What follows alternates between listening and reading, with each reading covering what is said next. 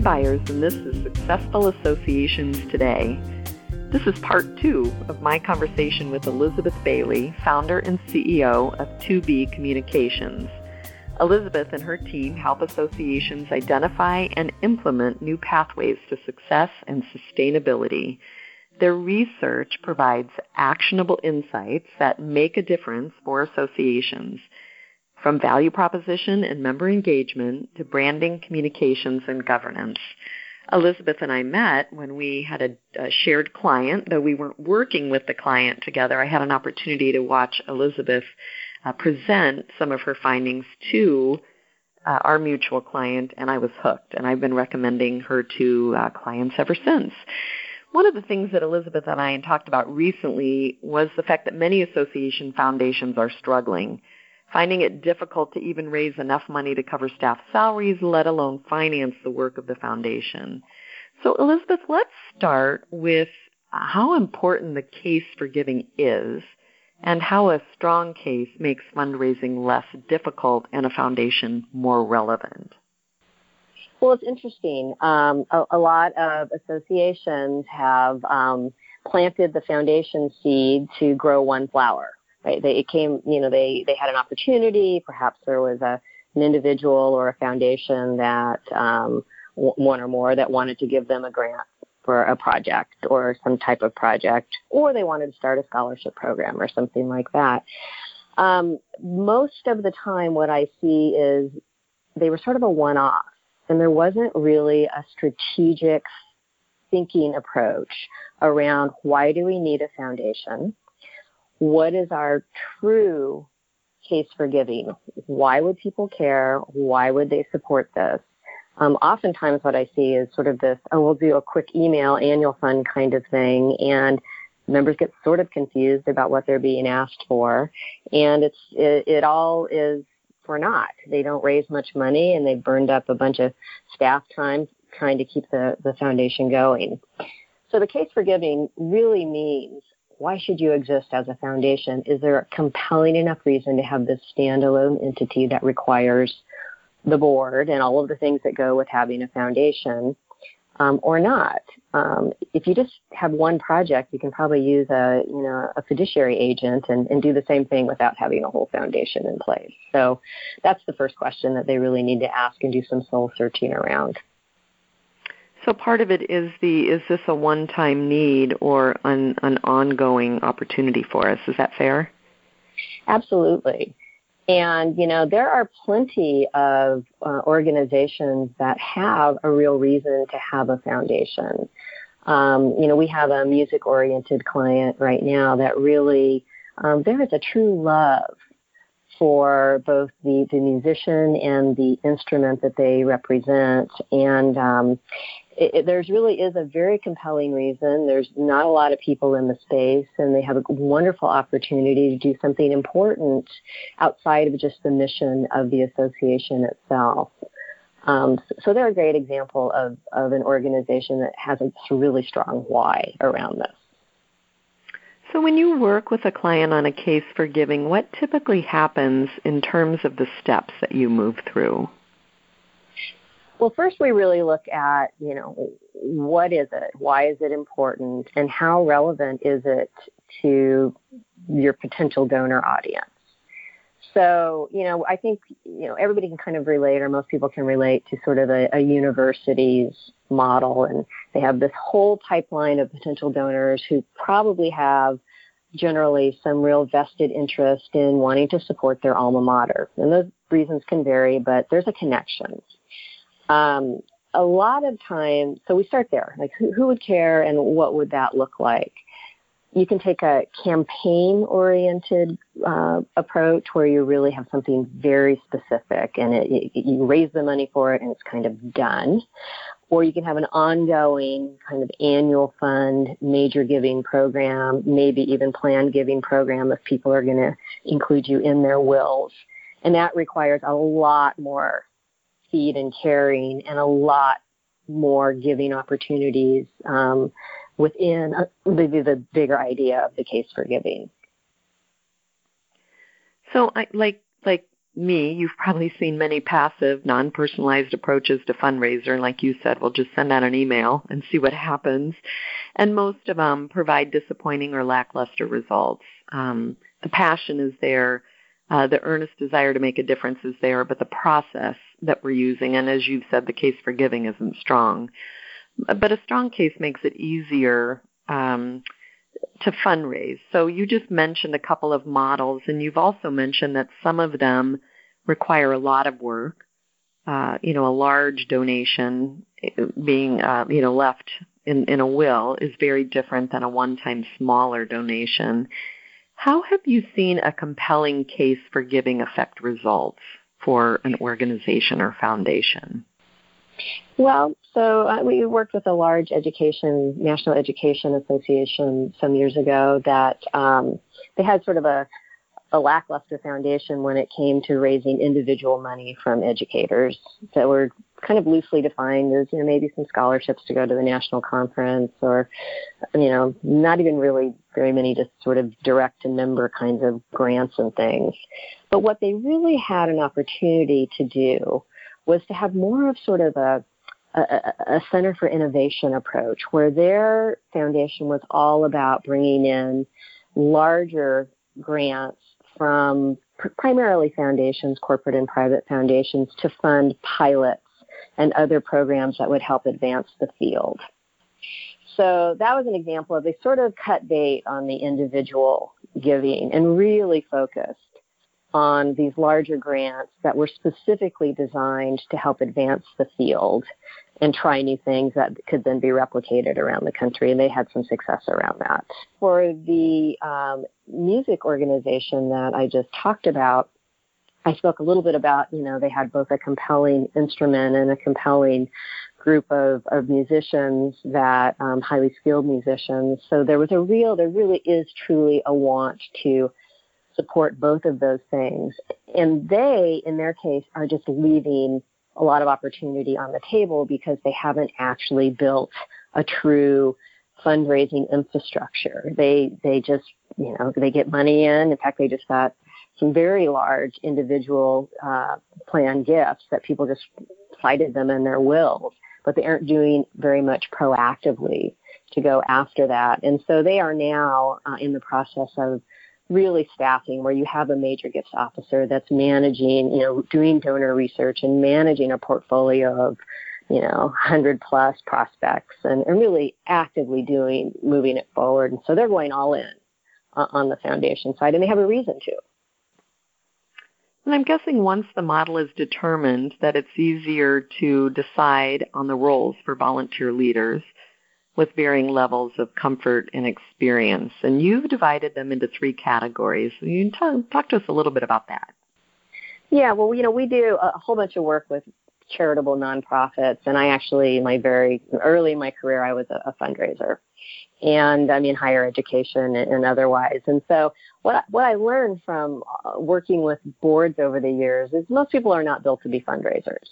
Right? They think of it as sales. They think of it as, pressuring people and friends, and it's very, very uncomfortable for them.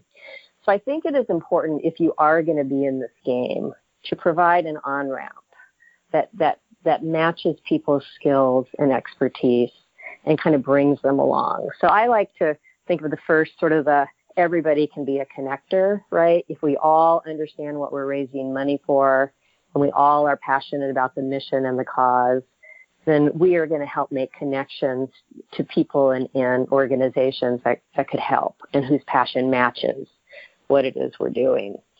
The next level person has a little bit more openness to being part of the fundraising process, and I call them builders.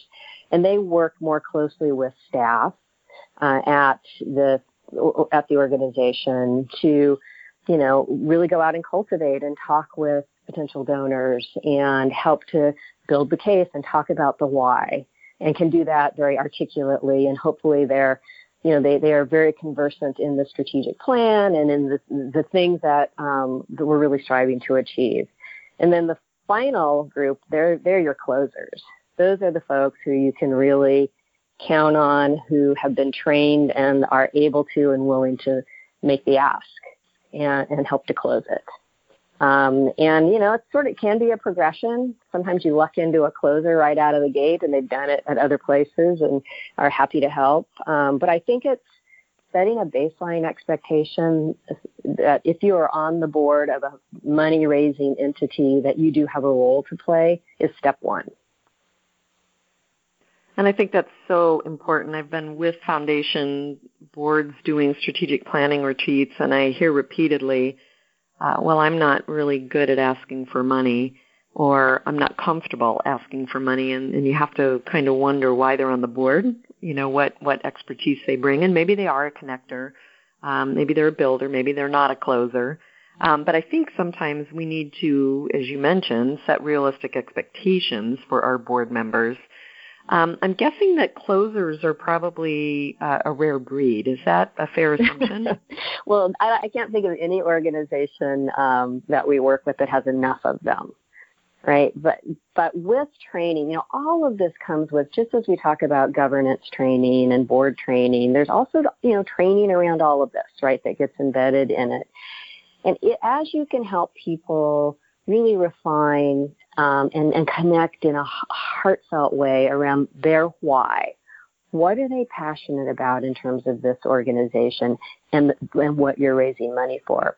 And then help them to see and understand the mechanics for sure, but also that fundraising is about sharing your passion with other people that may share the same passion.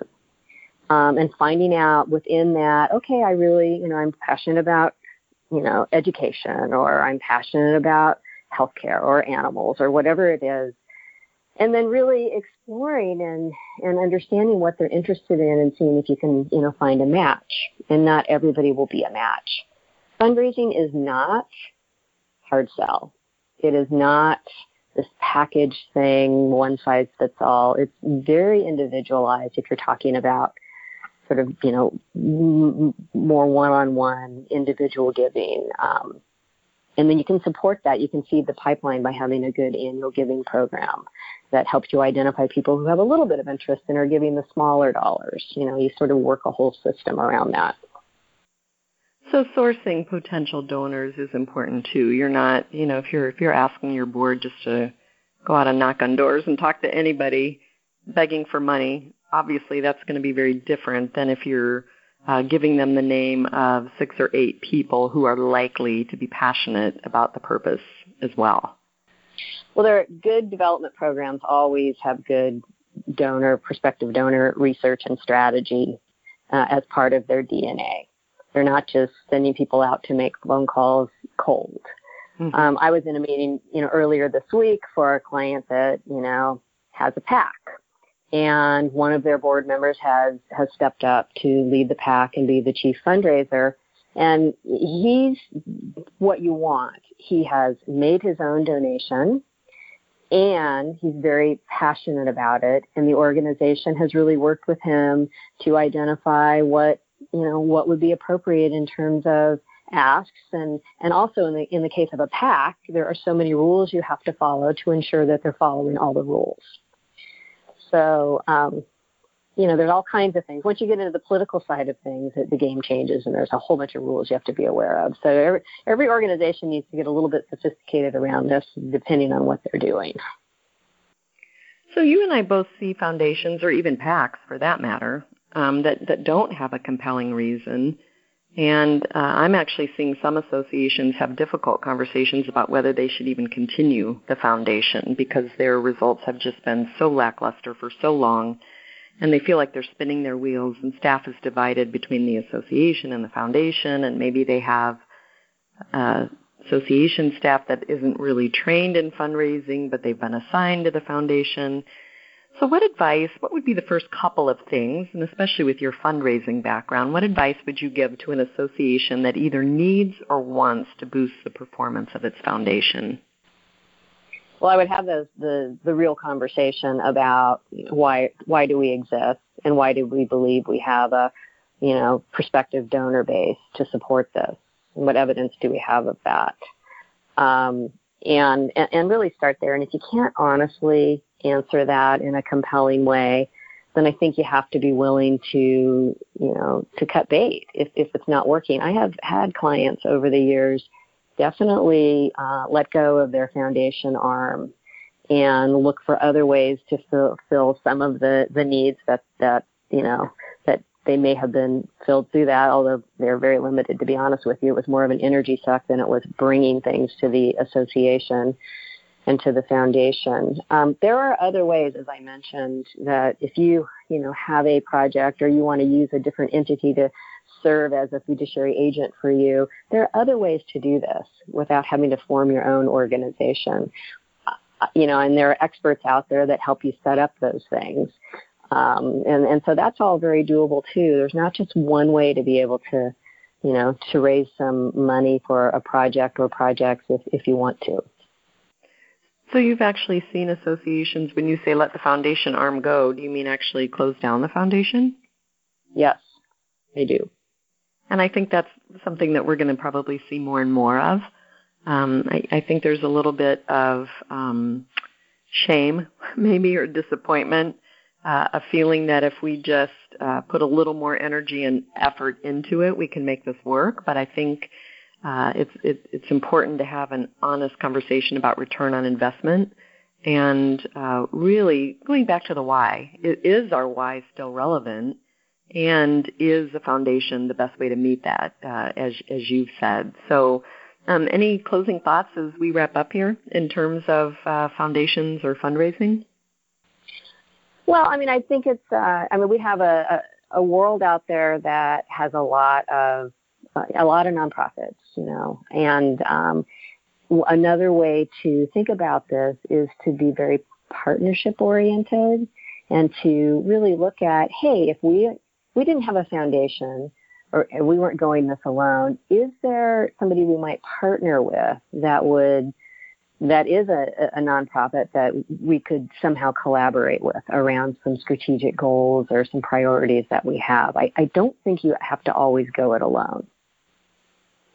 And actually, I think collaboration is the new currency.